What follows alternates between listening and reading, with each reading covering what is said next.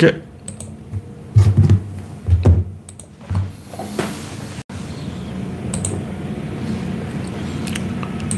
네, 랜디 로저님이 일발을 끊어줬습니다. 박진타마니님, 영원중님, 반갑습니다.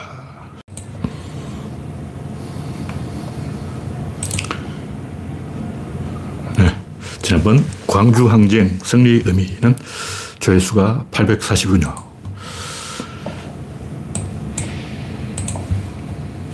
구독자는 3,030명입니다. 여러분의 구독, 알림, 좋아요는 큰 힘이 됩니다. 화면에 이상이 있으면 말씀해 주시기 바랍니다. 네. 스마트폰하고 컴퓨터 모니터가 이 방향이 반대로 나오네요. 스마트폰 오른손이 모니터는 왼손이야. 왜, 왜 바뀌어 있지? 이상하네. 스마트폰으로 오른손이 이 컴퓨터 모니터로 보면 왼손이에요. 아, 이걸 이제 발견했네. 옛날부터 뭔가 좀 이상했어. 제가 좀 둔해서 이걸 최근에 발견했어. 지금 발견했어. 와. 왜 스마트폰은 똑바로 나오는데 예, 모니터는 반대로 나오지? 좌우가 바, 바뀌어 있어요. 그렇지. 뭐가 좀 이상했어. 네. 난나님, 김태일러님, 박미희님, 반갑습니다.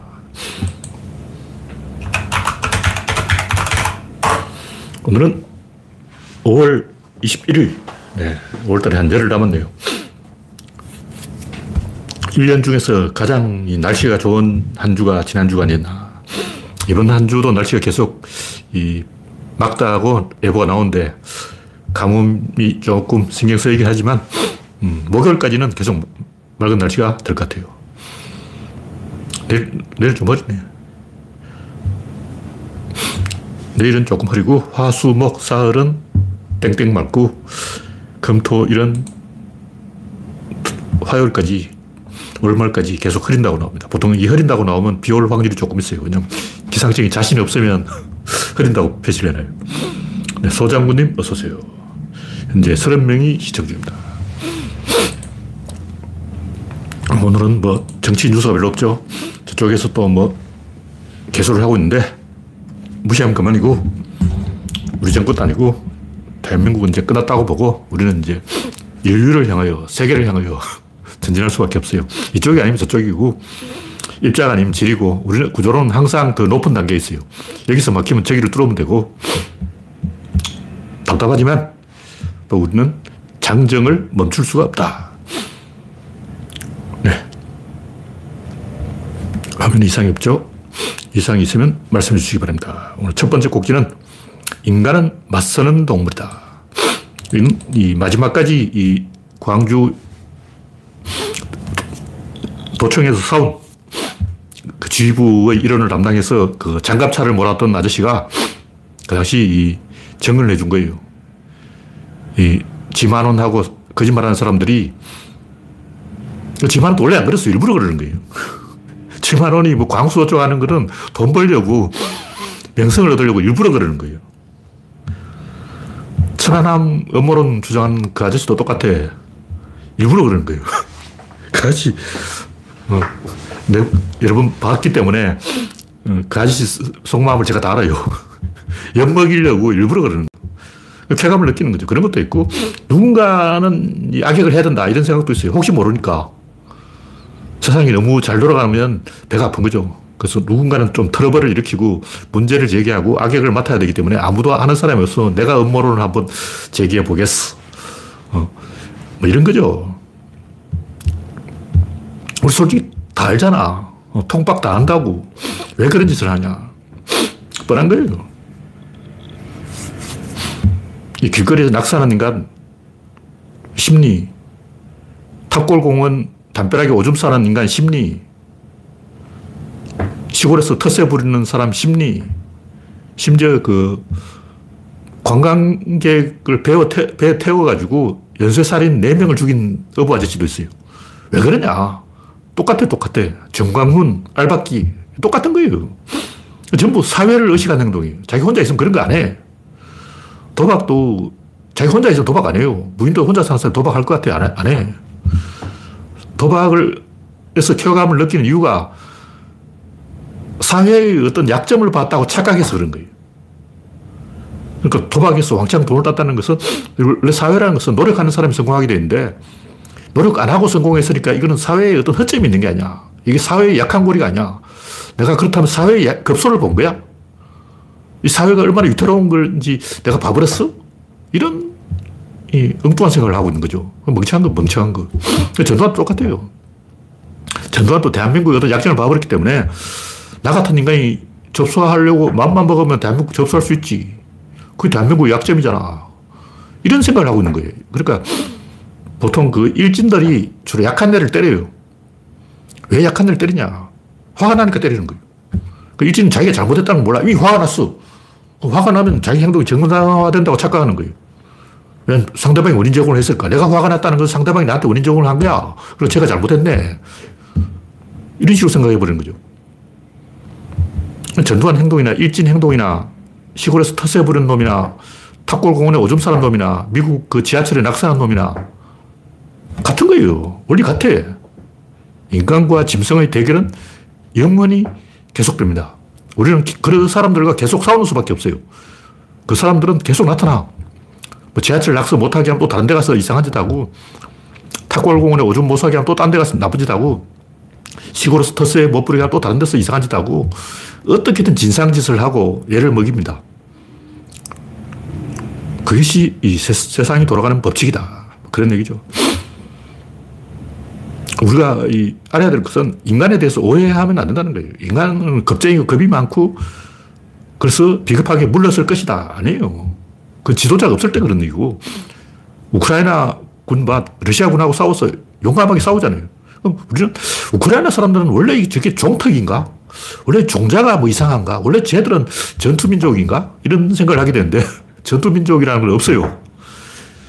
영국이 그 전 세계 각 지역의 이 부족들을 관찰해서 전투 부족을 찾아냈는데 마오리족, 그 구르카족 이런 전투 부족이 유명한데 이 구르카족이나 마오리족은 영국군을 물리친 적이 있어요. 영국군 3만 명이 마오리족한테 박살난 적이 있고 영국군 수백만 수백 명이 마오리족한테 학살된 적이 있어요. 와 영국군을 이기다니 전투 민족이라고 이제 영광을 씌워줬는데 원래 그렇게 합니다. 인간은 어, 전투 부족이 따로 있는 게 아니고 지도자만 있으면 의사결정 구조만 만들어지면 절대 안 불렀어요. 노인이나 약자거나 여성도 안 불렀어요. 한신이 배, 배수진을 쳐버리잖아요. 배수진을 치면 안 물러서는 거예요. 그게 인간이다. 그러므로 인간을 만만하게 보고 집적거리지 말라. 이런 교훈을 역사에 남겨줄 거죠. 도청에서 싸우다가 결국 물러섰지만 물러서는 게 맞습니다. 싸우기 위해서 싸우는 거예요. 이기기 위해서 이겼고, 이기는 기록을 남겨놓는 게 중요한 거예요. 동학 농민 항쟁도 오히려 그 동학 때문에 일본군이 더 빨리 침략했다고. 근데 일본은 어차피 침략하게 돼 있는데 동학이 빌미를 준 거죠. 그렇다고 동학을 나쁘다고 하면 안 돼. 왜냐면 그것이 민중이 자발적으로 움직이는 어떤 가능성을 보여줬기 때문에. 광주도 똑같은 거죠. 민중이 자발적 창의성이 역사의 전면에 등장하면서 세상이 바뀌는 거예요. 그 대표적인 예가 잔다르크, 그리고 미국의 독립전쟁, 이런 거예요. 독립전쟁 실제 이 교, 교, 교, 교환비로 보면 10대 1로 깨갱 깨갱. 영국, 미국 독립군이 영국군을 정면으로 이긴 적이 없어. 다 졌어, 다 졌어. 조지 워싱턴도 못 이겼어요. 그러니까 실제 사망자 숫자를 비교해 보면 영국군 중에 그 미군 총에 맞아 죽은 병사가 없습니다. 근데 영국군이 왜 졌을까? 독립군의 창의성 때문에 진 거예요. 독립군이 게릴라전을 하니까 그리고 저격수를 양성해서 영국군 장교만 암살하니까 질려가지고 영국군 장교들 여기 있다가 다 암살된다. 질려서 후퇴한 거죠. 창의적인 전쟁을 해야 된다고. 그런 것을 동학 농민운동이나 광주 시민의 항쟁에서 우리가 교훈을 배울 수가 있고 다른 나라 역사에 꼭 한 번씩 등장하는 민중의 차, 자발적인 창의성 이것이 우리의 자랑거리다 이런 얘기예요. 그것이 촛불 항쟁, 6월 항쟁, 3일 만세 계속 이어지는 거죠. 4월 항쟁 네, 백스피님 반갑습니다. 현재 54명이 시청 중입니다. 인간을 오해하지 말자. 다음 곡지는 방사능 오염수 정치 문제다. 영국의 어떤 친일파 교수가 그런 주장을 했는데 보나마나 일본이 돈 주고 모셔온 교수겠죠. 옛날부터 일제강점기 때부터 이런 짓을 일본이 했습니다. 돈을 주고 친일파를 양성한 거예요. 이완용도 돈 받고 나라를 팔아먹은 거죠. 그리고 이 1901년부터 1910년까지 일본이 이 조선에다 대대적으로 투자를 해서 조선의 경기가 좀 좋았어요. 그래서 아, 일본 사람들이 뭔가를 좀 아는구나 하고 이제 나라를 일본에 넘겨버린 거예요. 그랬더니 본색을 딱 드러내서 자, 이제 조선을 접수했고, 이제 만주, 조선을 접수했으니까 이제 더 이상 조선에 투자할 필요 없고 만주로 가자. 조선 사람 벙쪄가지고 뭐야, 이거 속았네. 그래서 들고 일어나는 게 3일 만세운동이. 다시 말해서 1910년까지 일본이 조선에 막 투자를 하다가 나라를 싹 삼키자. 그때부터 태도를 싹 바꿔서 음, 무단 통치, 본색을 드러내고 조선에 투자를 안 했어요. 그래서 3일 만세가 일어난 거예요. 속은 거죠. 하여튼 제가 하는 얘기는 이 정치 문제라고 주장하는데 정치 문제 맞습니다. 들면 남북한 정치 문제 때문에 대치하고 있는 거예요. 들면 북한은 아, 미사일 그거 우리 그 과학 실험용이다. 너희들도 뭐, 어, 나로호 뭐 발사했잖아. 그럼 우리가 남한이 발사하면 과학 실험이고 북한이 발사하면 전쟁 핵, 핵 실험이냐? 북한이 그럴 거 아니야.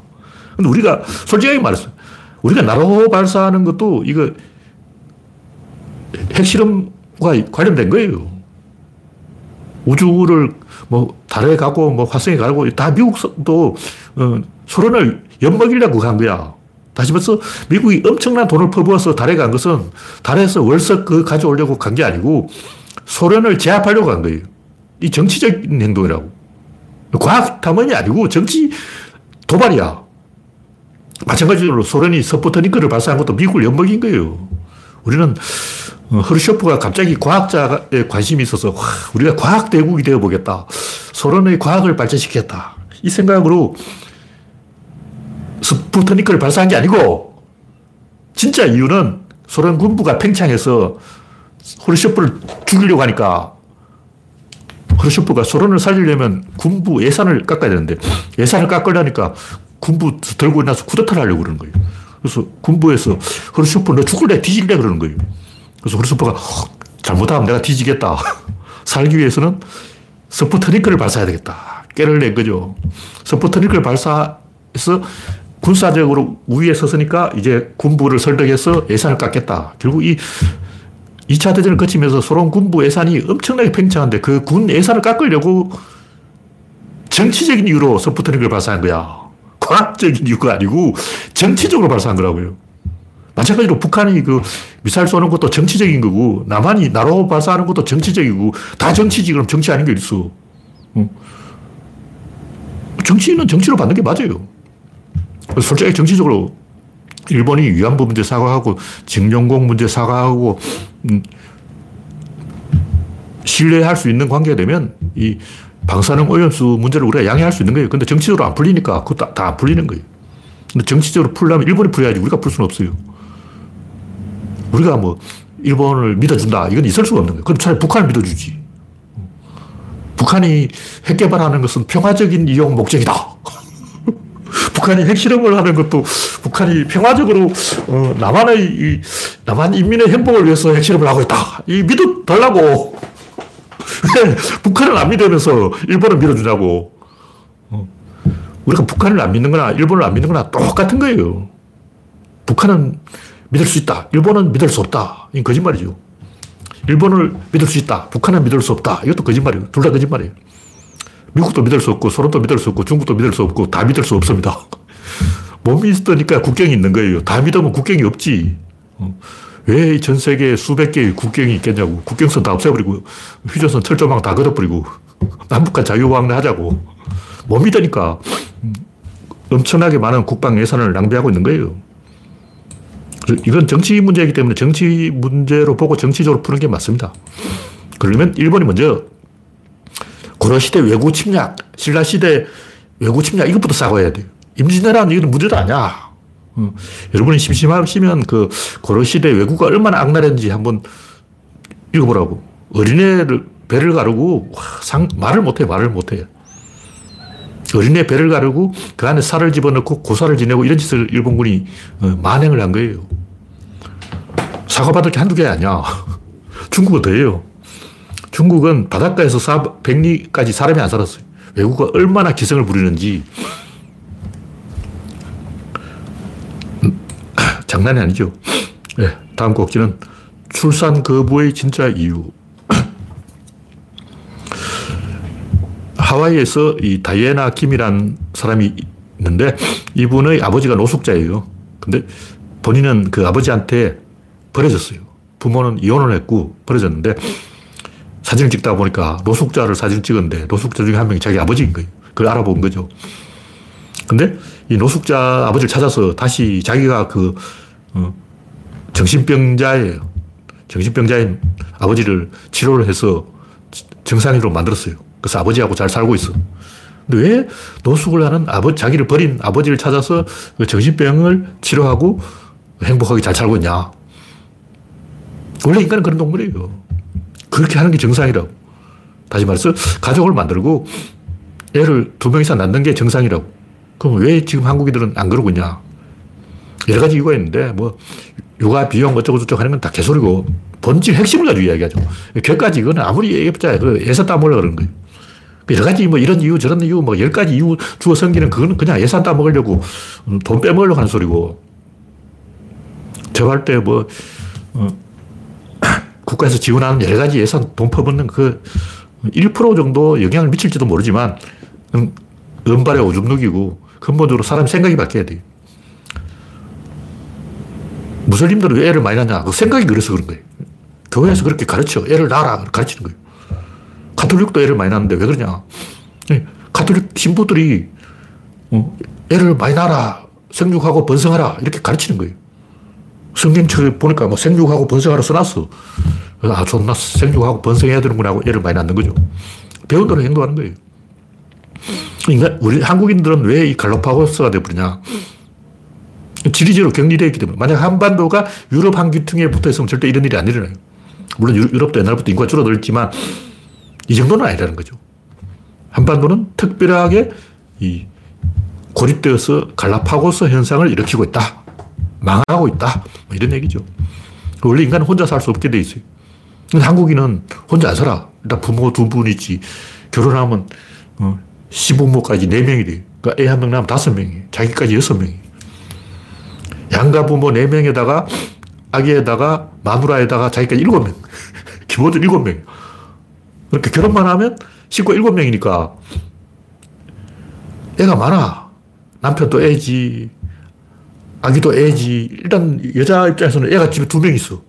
다 큰 서른 살 먹은 애기 하나 있고 한 살 먹은 애기. 기본적으로 애기가 두 명 있는 거야. 그러니까 애기가 너무 많다 해서 안 낳는 거예요. 무슨 얘기냐면 이 옛날에는 60살까지 살면 내 살만큼 살았다. 이렇게 생각했기 때문에 노후를 별로 생각을 안 했어요. 근데 이제 평균 수명이 늘어나서 60살 넘으면 엄청나게 스트레스를 받아요. 젊은 사람들이 애 낳을 필요 없다고 생각하는 것은 아직 노인이 안 돼봐서 스트레스를 안 받으니까 그런 거예요. 본인 지금 스트레스를 안 받지. 왜냐면 주변에 사람이 많아. 친구도 있죠. 엄마도 있죠. 아빠도 있죠. 남편도 있죠. 애기도 있고. 잔뜩 있어. 근데 일본인들은 왜 애를 많이 낳냐. 일본인들은 15살 되면 집에 나가버려요. 고등학교까지만 부모 책임. 그럼 애가 없어, 이제. 하나 더 낳아야지. 우리나라는 30살 될 때까지 캥거루처럼 엄마 품에 있는 거예요. 35살. 35 되면 이제 장가 갈까 이러고 있다고. 그러다 보니까 35살에 결혼해서 자기 자식 한 명이 장가 갈 나이가 되면 70년이에요. 70살. 70살이면 이미 이제 살 만큼 사는 거야. 그러니까 애기 두 명이 필요 없는 거죠. 애 하나 낳아서 장가 보내고 보니까 이미 나이가 70살이에요. 그러니까 그럼 그 결과가 뭐냐? 그 결과가 퇴역기 할배라는 거죠. 그러니까 지금은 한 40살, 50살까지는 아, 애 하나, 하나로 충분해. 이렇게 생각하지만 60살, 70살 딱 되면 야, 좋됐다. 큰일 난 거예요. 의지할, 주변에 의지할 사람이 하나도 없어. 다 돌아가신 거야. 어머니, 아버지 다 돌아가셨고, 자식도 없고, 하나 있는 자식은 말을 안 듣고, 인생 헛살았다. 이렇게 되는 거예요. 실제 고통을 받는다고. 그래서 다 윤석열 찍은 거예요. 왜 6070이 윤석열 찍냐? 왜 2030이 윤석열 찍냐? 간단해요. 이 두 양쪽 극단에 있는 사람들의 공통점은 뭐냐? 불행하다는 거예요. 6070은 자녀들이 다 독립해버리니까 말을 안 들으니까 어, 찾아오는 사람도 없고 홀로 돼가지고 슬슬해서 불행해졌고 2030은 사촌이 있나 형이 있나 동생이 있나 삼촌이 있나 아무도 없어. 제 혼자인 거예요. 불행한 거예요. 6070도 불행하고 2030도 불행하고 그 사이에 있는 4050만 안 불행해. 4050은 나, 남편도 있고 마누라도 있고 자식도 있고 부모도 있고 주변에 사람이 많아 친구도 있어. 근데 2030은 친구도 없어 삼촌도 없어 사촌도 없어 형도 없어 동생도 없어 누나도 없어 언니도 없어 아무도 없어.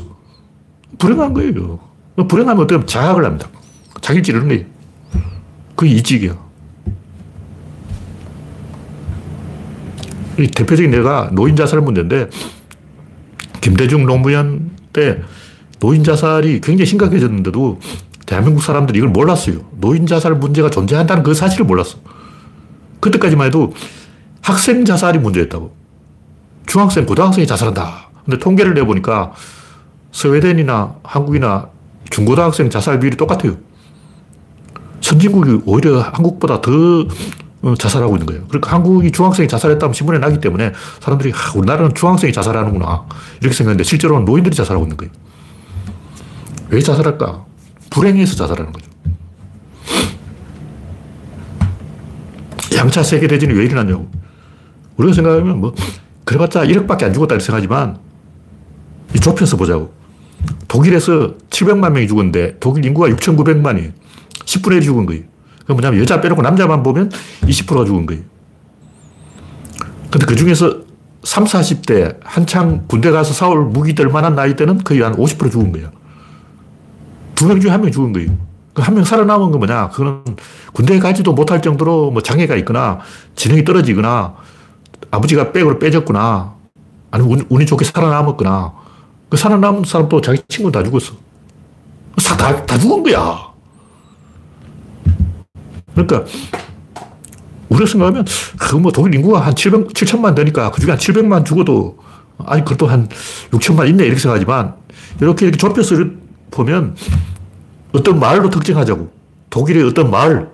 그 동네 안에서 20대 30대 싹 다 죽은 거예요. 한 명 정도 살아남았을 거예요. 물론 운 좋게 많이 살아남은 동네도 있겠죠. 근데 몰살을 당한 거라고. 그 정도 당해봐야 정신 차리는 거예요. 그러니까 인간은 나쁜 상황에 빠지면 계속 나쁜 결정을 하게 되고 자학을 하게 되고 자살을 하게 돼요. 그 내시 균형이 다 나오는 얘기예요. 그렇게 할 수밖에 없어.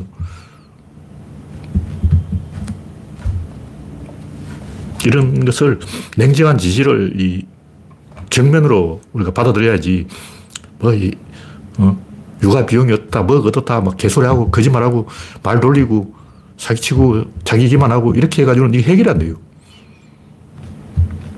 진실을 이야기하자. 그런 생각이 틀어진 거예요.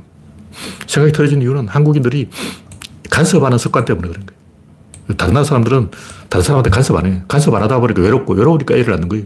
한국 사람 간섭을 많이 하고, 간섭 당하다 보니까 짜증나고, 짜증나니까 애를 안 낳는 거예요. 애 낳으면 더 짜증나겠지. 그러니까 한국인의 간섭 과잉이 문제의 진짜 원인이다. 그런 얘기죠. 네, 다음 꼭지는 탑골 공원 화장실 문제. 모르는 사람들이 그 화장실이 부족해서 그런 게 아니냐 착각하는데 화장실 많이 있습니다. 3분 거리에 공중 화장실이 3개나 있는 거예요. 근데 왜 그 공중 화장실 이용 안 하냐면 일부러 그런 거예요. 일부러. 엿먹이려고. 그게 깨진 유리창 효과죠. 그게 맨날 전리품이야. 그러니까 70대 노인 입장에서는 탑골 공원이 자기들 해방구고 해방구 안에서는 난장을 쳐야 돼요. 원래 그렇게 한다고. 해방구가 왜 해방구냐고. 개판 치니까 해방구지. 제왕은 무치다. 권력을 잡으면 난장을 치고 싶은 심리가 있어요. 보성 그 어부 살인 사건. 그 여대생과 남대생 커플 죽이고 또 여대생 두 명을 유인해서 죽이고 네 명을 죽였어요. 왜 그러냐. 내 배에 딱 탄 거예요. 그럼 내가 여기서 왕이야. 내 마음대로 할 수 있어. 내 마음대로 할 수 있다는 착각을 하는 순간 인간들이 극도로 잔인해집니다. 정상인은 교양이 있기 때문에 교육을 받아서 안전한 거고 그 폴리네시아 부족문이라든가 중국 운남성의 소수민족 같은 경우는 옛날에는 한족이 오면 다 죽였어요. 너 한족이야? 죽어. 입구에 해골을 쌓아놓는다고. 독일 관광객이 폴리네시아 어느 마을에 가보니까 해골더미가 쌓여 있는 거예요. 그래서 물어봤죠. 이 해골더미 뭐냐? 아, 이거 우리 부족의 전통 습관이라는 거. 근데 뭔가 이상한 거야. 그래서 몰래 와서 자세히 관찰해 보니까 그 해골더미엔 해골 중에 한 개가 최근에 죽은 거예요. 피가 묻어 있다고. 아, 이게 마을의 전통이면 100년 지난 해골이라야 되는데 자세히 보니까 최근 해골이 있는 거예요. 그 마을 사람들이 자기 마을 사람을 죽여서 해골 쌓아놓은 게 아니고 독일 관광객을 죽여서 그 해골을 쌓아놓은 거예요. 왜 그러냐? 원래 그렇게 합니다. 그 인간이에요. 원래 그렇게 한다는 걸 우리가 알아야 돼요. 탑골공원에서 노상 방뇨하는 진짜 이유는 전리품이라고 생각하기 때문에 자기들의 해방구라고 생각하기 때문에 마음껏 그 권력을 누리는 거죠. 그 제왕은 무치라고 왕들은 일부러 빨아먹고 다니고 일부러 막 미친 짓을 합니다. 내가 이렇게 미친 짓을 한다 해서 누가 비웃을 쓸수 있냐? 아무도 못 비웃는다. 그러므로 어, 쪽팔린 짓을 하는 거예요. 연산군이 그런 짓을 많이 했는데 연산군이 자기 입으로 다 털어놓았어요. 왜 그런 짓을 하냐? 왜 신하의 부인을 욕보이냐? 자기가 선을 넘었기 때문에 창피한 거예요. 나만 창피할 수 없다. 너도 창피해봐라. 자기 신하의 부인을 모욕하는 거죠. 같이 개판 치자. 그래 결국 이제 자기가 쪽팔려서 결국 살짝 그게 자살이에요, 자살. 그러니까 탑골 공원에서 방뇨하는 원리는 연산군이 다른 사람의 손을 빌려서 자살하는 원리하고 똑같은 거예요. 자살이라고. 원리가 미친 짓을 합니다. 그 여대생을 죽인 어부도 똑같이 그 남의 손을 빌린 자살이에요. 네, 다음 곡지는 정신적 문제가 있는 강백호, 아니면 KT 강백호 선수가 전방위적으로 욕을 먹고 있는데, 우리 구조론에서는 남들 다 돌을 던지면 나도 그 낑개가 돌 던지자. 이건 좀 아니죠. 우리 좀 교양이 있잖아. 교양이 있기 때문에, 어, 다른 사람이 안 건드릴 때는 존나 패고, 다른 사람이 막 일제히 달려들어서 쪼아대면, 어, 쪼이는 닭을 같이 쪼아대지는 말자. 그런 얘기죠. 그래서 제가 강백호를 두둔하려는 게 아니고, 그 SBS 스포츠 정우영 캐스터라는 사람이 강백호를 실드 치면서 이게 방송사 탓이라는 거예요. 근데 그건 솔직히 오바지. 이게 왜 방송사 탓이야? 내가 방송 PD라고 해도 그 그림을 놓치겠냐고. 어, 끔을 질겅질겅 씹는 정도라 끔이 여기까지 나와 있어. 그럼 왜 여기까지 나와 있냐고. 그 그림 잡아야지. 그림 좋잖아. 제가 볼 때, 이거 정우영 캐스터의 오바고, 내가 방송 PD라도 그 그림을 잡을 거예요. 그럼 강백호는 왜 그랬을까? 내가 볼 때 이 강백호는 약간 문, 문제가 있어요. 다시 말해, 이거 안 고쳐집니다. 제가 강백호 플레이를 많이 안 봤는데 조금 보니까 열심히 해요. 열심히 하는데 나사가 빠진 게 아니고 원래 부속품이 빠져 있어. 그러니까 긴장이 풀려가지고 아 이렇게 된 게 아니고 긴장이 빡 들어있는데 순간 어버버버 하는 거예요. 얼굴 표정 보면 알아요. 그래서 아, 이 강백호는 쌍꺼풀 수술을 해야 됩니다.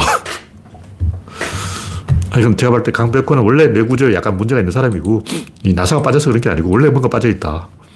그런 얘기죠. 그래서 이건 약간 강백호를 실드 치는 입장에서 하는 얘기예요. 저, 저거 안 고쳐진다는 거죠. 네, 다음 곡지는 인간과 근력. 그게 뭐냐면, 인간의 행위를 설명하는 게 지금까지는 동기로, 동기를 가지고 설명하는 거예요. 인간의 행위는 그 욕망, 의지, 탐욕, 행복, 사랑, 이런 동기에 의해서 인간의 행위가 결정된다. 거짓말이고, 인간이 행위하려는 것은 게임에 이기려고 그러는 거예요. 인간이 원하는 것은 이겨먹으려고 하는 것이다. 이 말이 좀 오해될 수가 있는데, 제가 이기는 힘이라는 용어를 하나 만들었어요. 구조론 카페에다가, 다음 카페에다 내가 써놨는데, 이기는 힘은 중력, 강력, 양력, 전자기력, 자연계의 4대 힘을 통일하는 제5의 힘이다. 이긴 힘을 정확하게 정의하려면 닫힌 게 안에서 유체가 이 파동에 의해서 균일해지려고 해요. 그러니까 여기 어떤 뭐 컵이 있다고 치고 컵에 물이 들어있다고 치고 이 물은 수위가 딱 균일해지잖아요. 이렇게 한쪽이 높은 게 아니고 이렇게 평평하다고. 근데 절대 100%안 균일해요. 불가능해. 컵을 흔들다 보면 컵의 가장자리가 많이 흔들리고 가운데가 적게 흔들립니다. 그리고 어떤 개가 있다면 이 개의 가운데가 덜 흔들리기 때문에 실제 에너지 파동으로 보면 이거는 절대 균일하지 않습니다. 다시 우리는 이걸 균일하다고 치는데 왜냐하면 균일할 때까지 움직이기 때문에 파동이 있는데 파동이 보강 간섭과 상수의 간섭을 해서 계속 이렇게 이제 균일해지는데 절대 이게 완전히 균일해질 수는 없다는 거예요. 수학적으로 불가능합니다. 그래서 균일하지 않은 지점이 코어가 되고 그 지점이 특이점이 되는데 의사결정은 그 코어의 이동의 형태로 일어난다. 뭐 그런 얘기죠. 그런 많이 했던 얘기고 그 코어의 이동이 결과적으로 최소 시간, 최단 경로, 최대 효율, 최소 비용, 참, 이 최소 액션, 다섯 가지를 지정했는데, 최소 시간, 최단 경로, 최소 액션, 최소 비용, 최대 효율을 도출하는 형태로 변화가 일어난다는 거죠. 여기서 중요한 게 두 가지가 있는데, 우리는 그 의사결정 단위를 보려고 하는데, 그 단위는 결정된 그러니까 우리가 알고 있는 뭐 입자 중심의 사고는 그 전달의 단위예요. 예를 들면 컴퓨터끼리 통신을 하는데 패킷을 전달할 때 뭐 1바이트, 10바이트 이렇게 한 묶음 단위로 전달한다고. 그냥 어, 주파수처럼 연속적으로 전달하는 게 아니고 덩어리 단위로 어, 당구공처럼 공 한 개를 뭉쳐서 전달하는 거예요. 다시 말해서 사진을 전송한다고 치고 사진을 어떻게 전달할 것인가. 그냥 111, 뭐 10, 10, 10, 10 이렇게 전달하는 게 아니고 한 덩어리 단위로 전달해. 왜냐하면 그 주소를 써놨어요. 이 사진을 전달했다가 다시 그쪽에서 복원을 해야 돼요.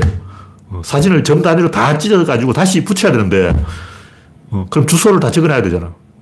요거는 1번, 요거는 2번, 요거는 3번 다 적어놔야 된다고. 그렇기 때문에 패켓 단위로 전송을 하는데 단위가 있다는 거죠. 여기서 전달 단위가 있고 결정 단위가 있는 거예요. 근데 우리는 이 결정 단위 중심으로 사고하는 게 아니고 전달 단위 중심으로 사고를 하기 때문에 이 오해를 하게 된다. 그래서 자연의 모든 의사결정은 비용이 들고 그 비용을 어떻게 조달할 것인가. 개 내부를 균일하게 만드는 과정에서 축을 이동시키고 축이 이동하면 그만큼 떨어져 나가는 부분이 있어요. 그리고 개가 100인데 그 중에 축코어를 하나 딱 정하는 순간 코어가 100에서 빠져버린 거예요. 그럼 나머지 99가 된다고.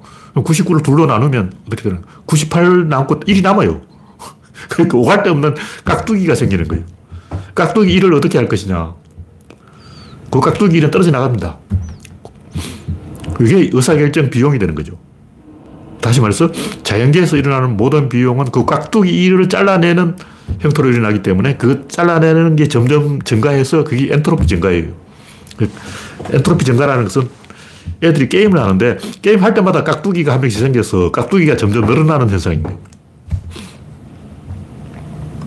그래서 결론은 인간들은 뭐 선이다, 악이다, 뭐 동기다, 뭐 행복이다, 사랑이다 이런 그냥 말을 갖다 붙인 거고 실제로는 그 상황에서 이겨 먹으려고 하는데 그 이긴다는 표현을 쓰는 이유는 뭐냐면 그게 합리적인 행동이 아니에요.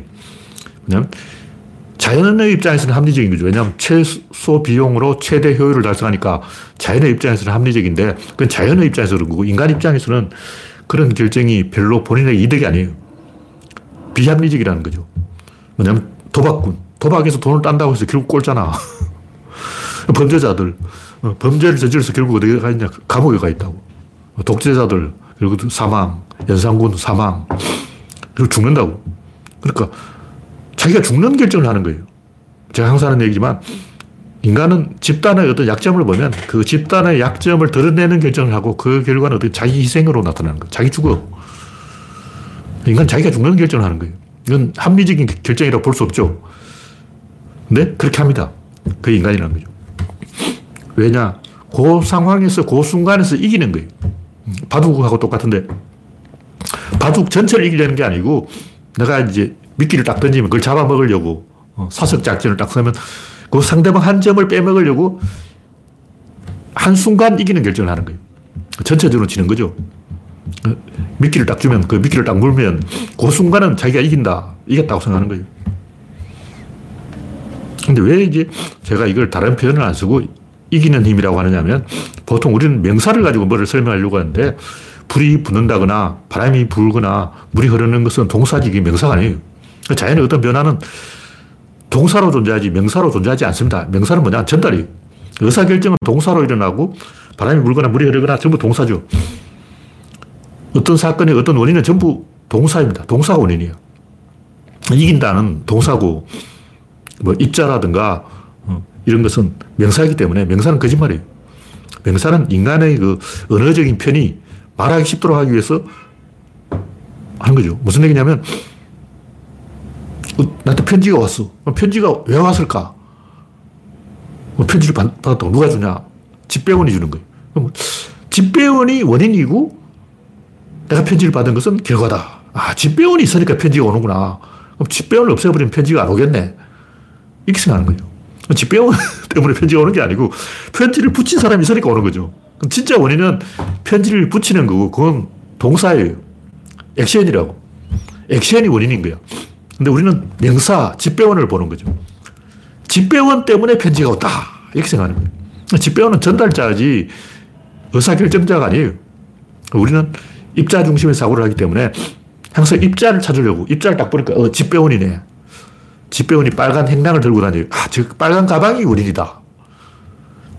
항상 그 어떤 입자가 원인이다. 이렇게 찾을 수 있는데 그렇게 생각할 수 있는데 그것은 틀린 생각이다. 그것은 전달자지 결정자가 아니다. 이러한 메커니즘은 내시 균형, 시장 원리, 한계 효용 체감의 법칙, 큰 수의 법칙, 극한의 법칙, 엔트로피 증가의 법칙으로 이미 다 증명되어 있어요. 최소 비용, 최소 시간, 최단 경로, 최소 액션, 최대 효율을 따라간다는 건 이미 다 증명이 되어 있기 때문에 제가 뭐 증명할 필요도 없어요. 이거 다 이미 증명되어 있어. 네. 시간이 조금 남아있으면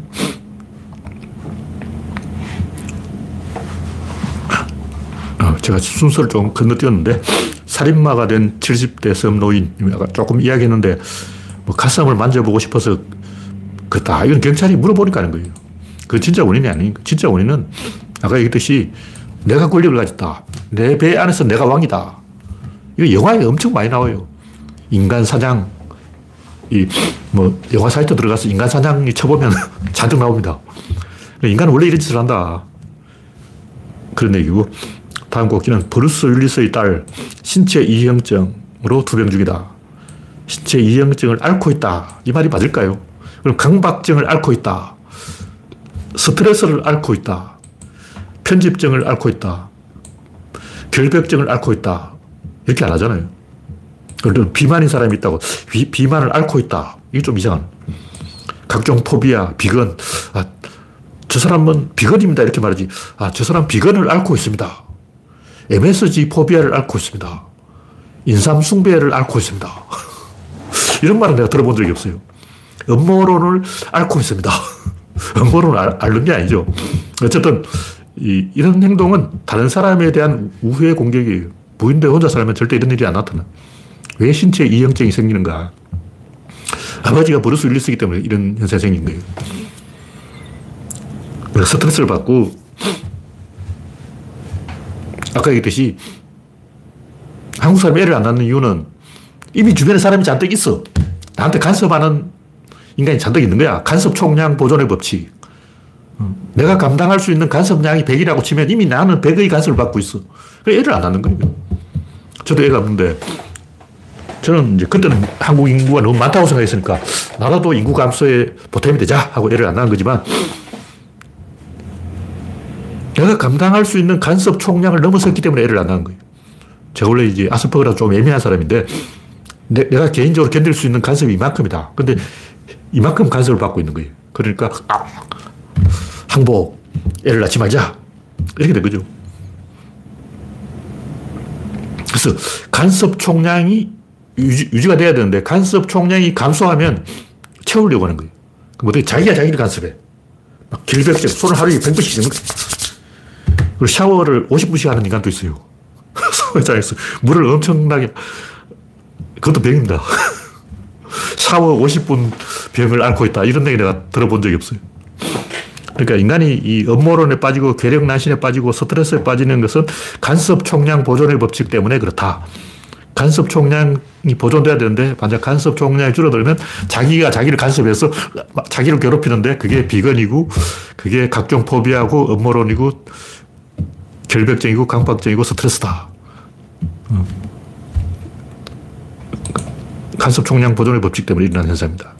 예, 다음 꼭지는 킴 카다시안의 딸 괴롭히기. 자기 딸을 연예인 만들려고 킴 카다시안이 괴롭히고 있는데 이것도 간섭 총량 보존의 법칙을 위해서 간섭을 하고 있는 거예요. 근데 킴 카다시안은 이 원래 자기한테 할당된 간섭 총량이 원초적으로 많아. 그래서 킴 카다시안 가만히 있어도 다른 사람한테 간섭받을 건데 자기 딸을 또 간섭하고 있어. 자기 딸한테 연예인 시키려고. 와. 이런 짓을 하는 건 자기 자신에 투자하는 것보다 다른 사람한테 투자하는 게 더 쉬워서 그런 거예요. 도박도 직접 안 하고 다른 사람한테 대리 도박 시키는 게 있어요. 자기는 배팅만 하는 거예요. 실제 도박 포커는 다른 사람이 치고 줄도박이라고 줄도박. 영화 타짜에도 그런 게 나옵니다. 비닐 하우스 같은 데서 길게 줄을 늘어서 가지고 돈 거는 거 있죠. 게임도 직접 안 하고 다른 사람이 하는 게임을 관전하는 사람도 있고 같은 간섭 총량 보존의 법칙이 지배되기 때문이다. 한국인이 애를 안 낳는 이유는 간섭 총량 보존의 법칙 때문이다. 그런 얘기. 네. 마지막으로 구조가 성질이다. 이건 제가 아까 했던 이야기 좀 정리해 놓은 건데 명사와 동사 중에서 어느 게 근본이고 어느 게 말단이냐. 우리는 명사가 앞에 가고 동사가 뒤에 따라간다고 생각해요. 일단 활을 쏜다. 활이 명사고 쏜다는 동사라고. 그러니까 활이 앞에 가고 손단 뒤에 가는 거예요. 명사가 앞에 가는 거죠. 근데 이건 인간 사이에 의사 전달을 하는 것이고 자연의 법칙은 항상 동사가 먼저고 명사가 나중에 동사가 소프트웨어고 명사가 하드웨어인데 소프트웨어가 먼저 가고 하드웨어는 그걸 전달할 때 쓰는 거예요. 그러니까 성질이 먼저고 물질은 그 성질을 전달하는 그릇이다. 그런 얘기죠. 그러니까 우리는 그릇이 그 안에 든 내용물이라고 생각하는 거예요. 밤 껍질을 밤으로 착각하는 거예요. 호두 껍질, 땅콩 껍질, 이거는 껍질이지 내용이 아니잖아. 내용은 성질인데 우리는 성질을 모르고 껍데기를 착각한다. 그런 얘기죠. 그래서 우리는 명사 위주의 사고를 하고 있는데 명사는 자연의 객관적 존재와 상관없는 인간 언어의 형식이다. 자연은 항상 동사로 존재한다. 바람이 부는 게 아니고 부는 것이 바람이라는 거죠. 바람이 불고 물이 흐르고 불이 타는 것은 자연에 실제로 일어난 현상이고 물, 물, 바람 이렇게 이름을 붙여놓은 것은 인간이 적당하게 그냥 얼버무리는 거예요. 일단 태풍은 뭐 초속 18m부터 열대성 저기압이다. 뭐 이런 얘기가 있거든요. 그럼 초속 17m는 태풍이 아니고 18m는 태풍이냐? 그런 게 있어. 그 숫자는 인간이 그냥 어떤 아저씨가 정한 거야. 아저씨가 왜 17m를 해버렸냐고. 그냥 19m를 해서 뭐 태풍이 덜 일어났을 거 아니야. 아니 30m를 해버리지. 그 아저씨가 초속 30m로 정해버렸으면 우리나라에 태풍이 안 올 건데 괜히 그 18m로 정해가지고 어, 태풍이 오게 만들고 말이야. 정확히 18m 맞는지 모르겠어요. 하여튼 그 기준이 있어. 열대성 저기압과 태풍의 기준이 있는데 그건 그냥 정한 거예요. 어디까지 태풍이고 어디까지 태풍이 아니다. 그거 없어. 결국 이 자연의 본질은 상호어전성이고 상호전성이 성질이고 그걸 가지고 모든 것을 설명해야지 그것을 인간끼리 전달하는 것은 그 인간들 지어낸 거짓말인 거죠. 네, 오늘 이야기는 여기서 마치겠습니다. 참석해주신 82명 여러분 수고하셨습니다. 감사합니다.